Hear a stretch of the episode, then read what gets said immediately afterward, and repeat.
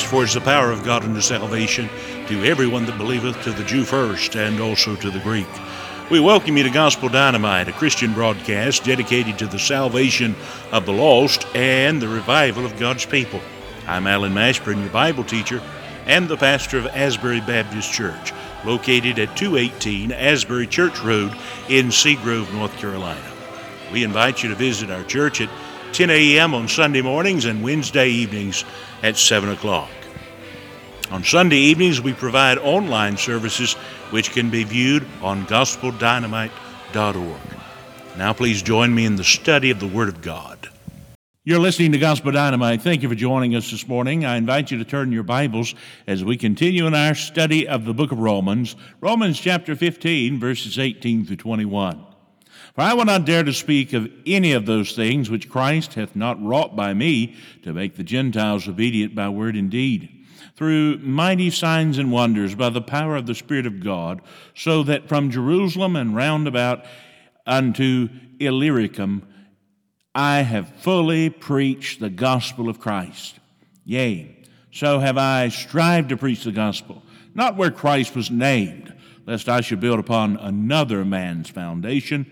But as it is written, to whom he was not spoken of, they shall see, and they that have not heard shall understand.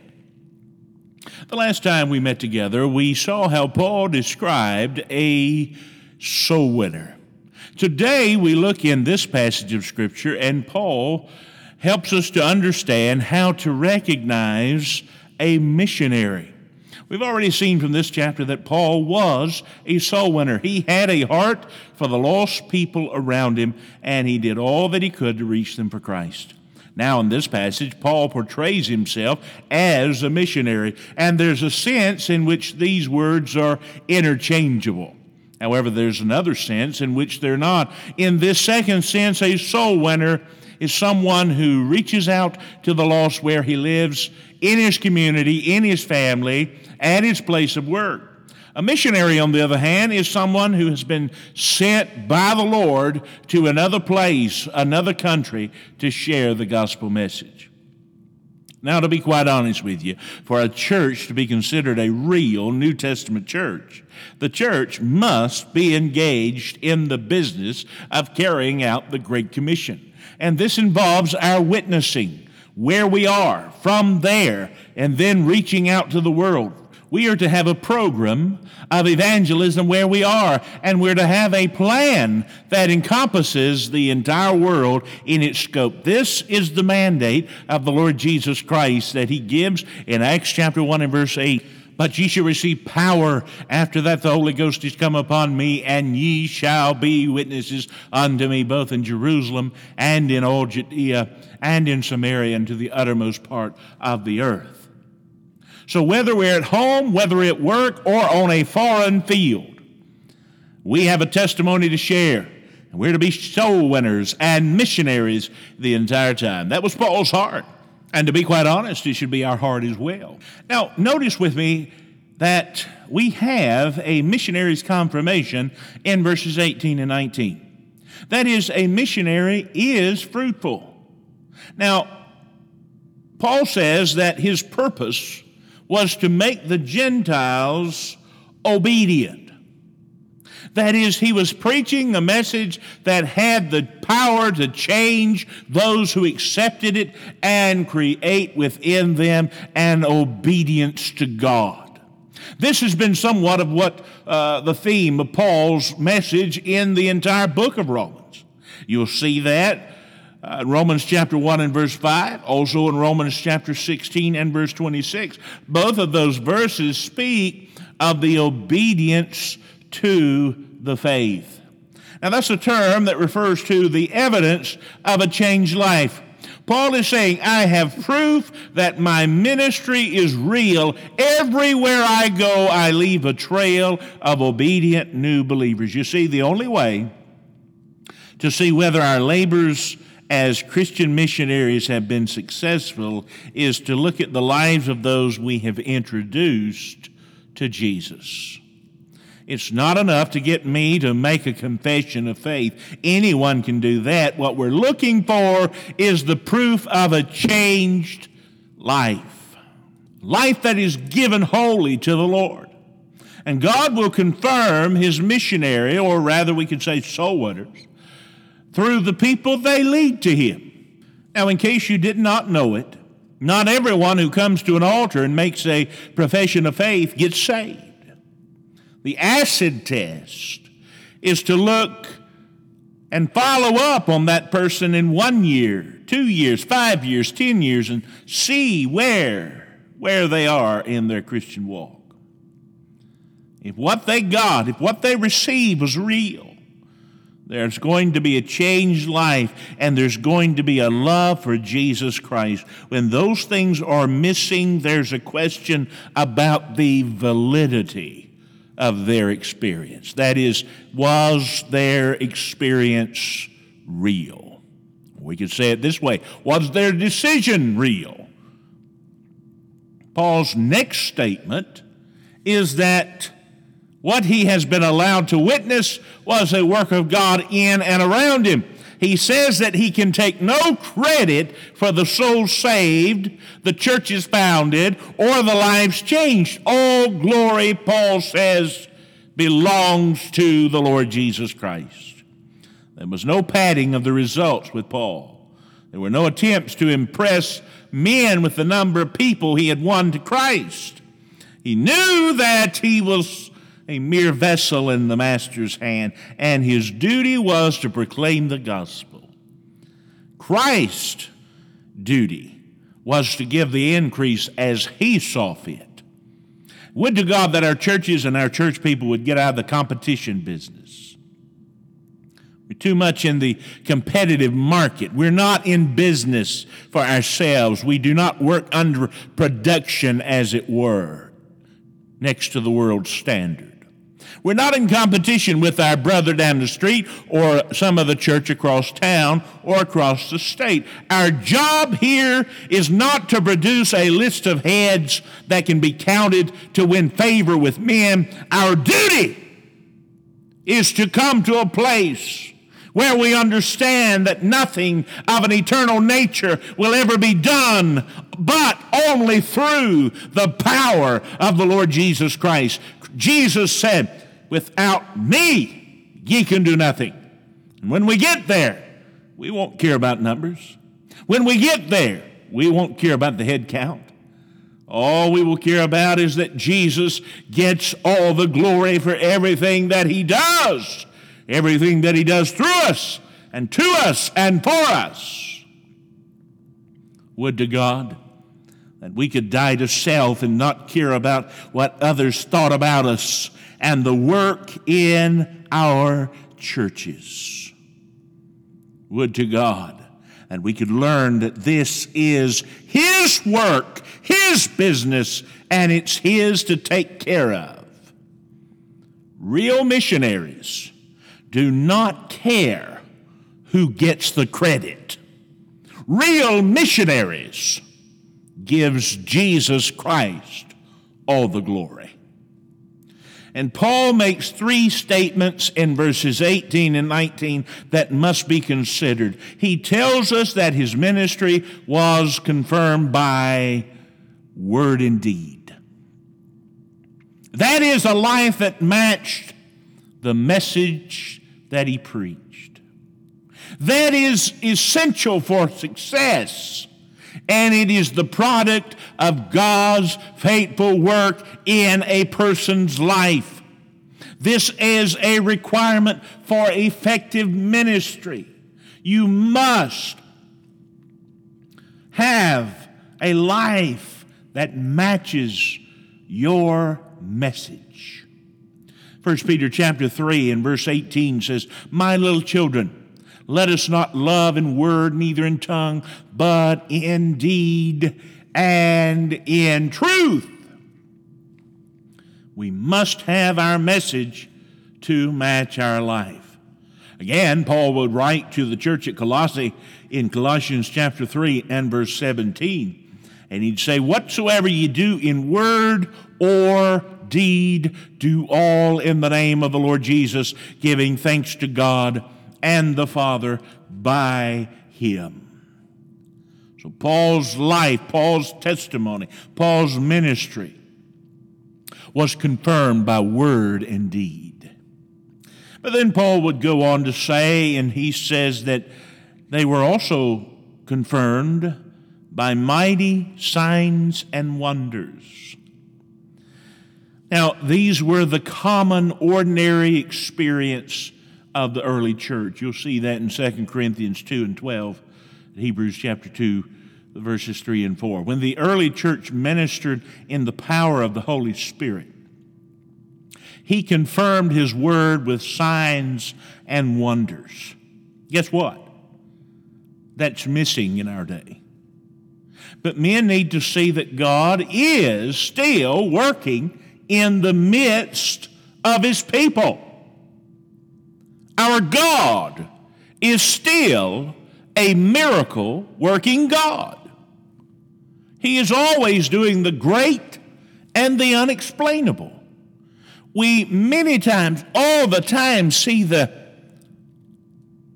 the visible hand of the invisible God. He works on our behalf constantly. And when we preach His gospel, we should ask Him to accompany the proclamation of the truth with miracles and wonders. It will speak to the hearts of the lost and draw them to Christ.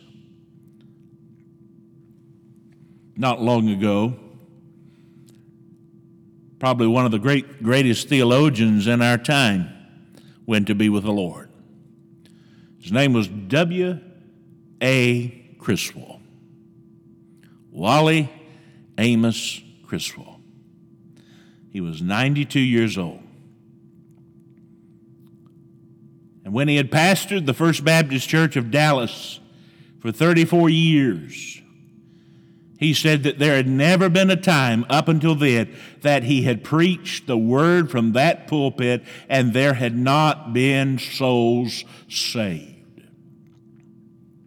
he claimed by his own testimony that God has always honored the preaching of the gospel with the miraculous salvation of sinners. Would to God we could say the same thing. Paul says that his ministry was not only confirmed with word and deed and mighty signs and wonders, but by the power of the Spirit of God. Paul tells us that when he preached, his message was accompanied by the power of God. Friends, it's not your talent, it's not your tact it's not your knowledge, certainly isn't your wisdom or your persuasiveness that gets the job done. It's the power of God. We must have the power of God upon the ministry because the power of God, friends, is what gets the job done. It is not your programs. It is not fancy buildings. It is not perfectly crafted messages. It is the power of God. It is not your education. It's the power of God. It is not how eloquent you are. It's the power of God. It is not how beautiful your church building is. It's the power of God. It is not anything you do that you think is special according to anyone else. It is the power of God. If you are preaching, teaching, in anything less than the power of God, then my friend, we're doing everything in vain. Because Jesus said, without Him, we can do nothing. Only the power of God can convict a sinner of their unbelief. Only the power of God can convict anyone of their sin. Only the power of God can transform the sinner. Only the power of God can move in the churches, in the communities, and the hearts of our world to bring men to Christ. And we should determine that we have operated too long in the power of the flesh. And friend, we should determine that we will not settle for anything less than the power of God on our ministry, on our churches, on our homes, on our lives, because it is the power of God that convicts people of their sin. We've got to have the power of God on our lives. We've got to have the power of God on our sermons, on our messages, on our services. Would to God that we would have people who would be completely sold out to God so that his power might rest upon them. Paul also shows us in verse 19 a missionary's commitment. You see, not only is a missionary fruitful, a missionary is faithful. Now, I'll have to admit, there have been many times, especially in ministry, that I've just wanted to throw in the towel. I've just wanted to quit, but I've never quit. I, I can't quit because it's a calling, it's not a job. There are too many quitters in our day, and not enough people who have a wholeheartedly sold out being to Christ as a missionary to a lost world. By the way, that's exactly what we are. As Paul carried out the Lord's call upon his life, he took the commission seriously. He did exactly what he had been told to do. He began where he was and he carried the gospel of the Lord Jesus Christ to the whole world. Illyricum is in modern day Yugoslavia. If you will trace the journeys of Paul, you'll see that he traveled over 1,500 miles on foot and by sea. That is a staggering feat considering the way men traveled in the first century. This is the biblical pattern for ministry. We are to begin in our Jerusalem and expand our outreach in ever expanding circles until the whole world is encompassed in our hearts and in our prayers and in our giving and in our burden. My friends, our field is the whole world. Wherever we find a lost soul, that's our mission field. May we do ever our best to begin where we are and reach out until all have had a chance to hear. I was reading some time ago, and there was a missionary by the name of Sir William McGregor, a missionary to Africa, who was once asked why Islam was spreading far more rapidly than Christianity in that part of the world. His response still speaks volumes today. He said this. He said it's because every Muslim regards himself as a missionary. The majority of Christians think that it's another man's work. That speaks volumes. Let someone else do it. The pastor gets paid to do it. The evangelist, the missionary, that's their job. Well, that isn't going to hold one ounce of water when we stand before Jesus Christ at the judgment seat. Paul had a message to preach, and he gave his life doing just that. When a believer has the precious message of the gospel and he doesn't preach it to a lost and dying world, he is like the lepers in 2 Kings chapter 7.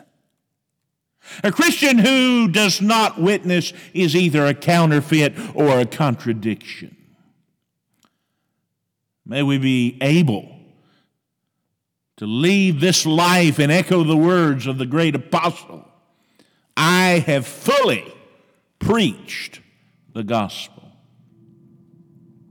Let's not fall into the trap that so many have fallen into the trap of watering down the gospel to make it more appealing to men. It got, it's got to be avoided at all cost. The gospel must be proclaimed boldly.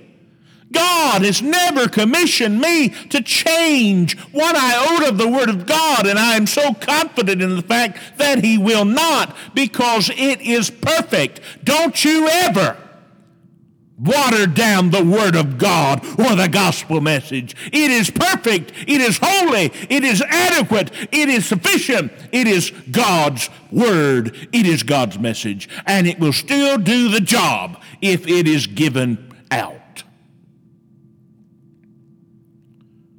We must boldly hold before them the righteous claims of the Lord Jesus Christ and trust Him to honor His message to the saving of lost souls. I wonder, is our lives, are our lives faithful in fully preaching the gospel to our lost and dying world?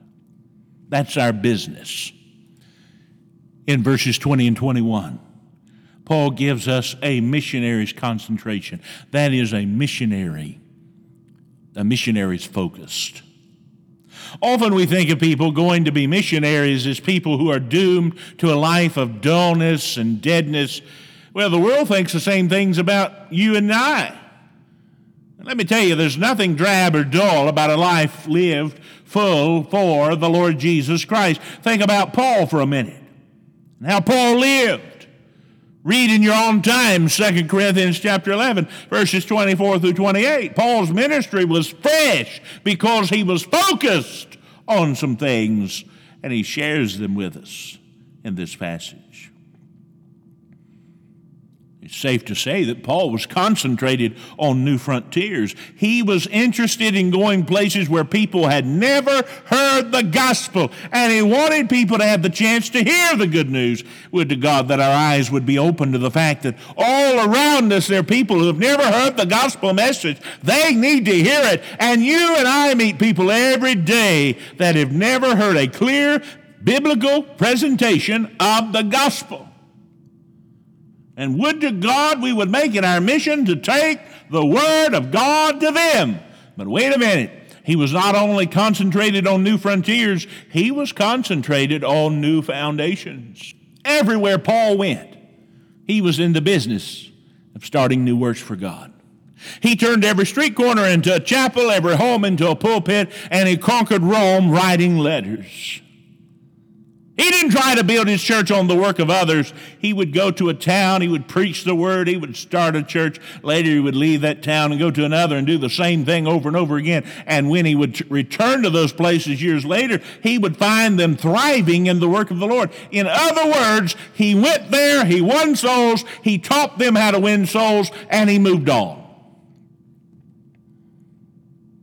And for us, this reminds us that our business here is not to build this work on proselytes from other churches. Now, don't misunderstand me. I'm thankful for every person who has been led by God to our church and our churches in the area. I mean, we're not in the business in seeking, actively seeking to steal sheep. However, the gates open if we have a sheep come into our fold and they're hungry, I'm going to feed the hungry sheep, but it's not my job to go and steal sheep from other pastors who are feeding people the Word of God. If they want to run in, they're welcome. It's our God given duty, however, to get out and reach a lost world in the name of Jesus Christ and actively seek to bring men to Christ. We're to help them come to know him. But Paul was also concentrated on new faces. You see, God had burned his message and lost men into the heart of the Apostle Paul. Paul felt compelled to tell men about Jesus. He felt compelled to reach out and to win men to God.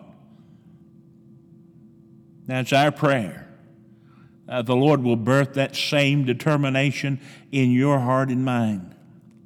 May we get beyond our ineffectual prayers, uh, our weak giving, our nonchalant service to Christ.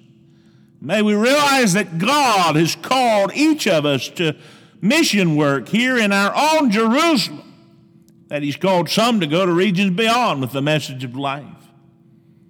And we close this message with a challenge. I challenge each of us, every person, search his or her heart and answer the following questions Are you doing everything in your power to reach the lost in your Jerusalem? Are you doing everything in your power to help those who are carrying the gospel of the Lord Jesus Christ to the ends of the earth? Oh, we could all do more. The question is, will we? Will we? I trust we will. Paul was a missionary because he had been saved. His life had been changed, and he wanted to share that gospel message so that others could be saved, so that others could be saved, and so that all the other people could have life eternal with Jesus Christ. Won't you consider him? Consider him. Thank you for listening to our broadcast today. We trust it's been a blessing. Trust you'll have a great week in the Lord. Log on to our website, gospeldynamite.org, and let us know if you've accepted Christ or this message has helped you. God bless you, and we trust you have a great day in the Lord.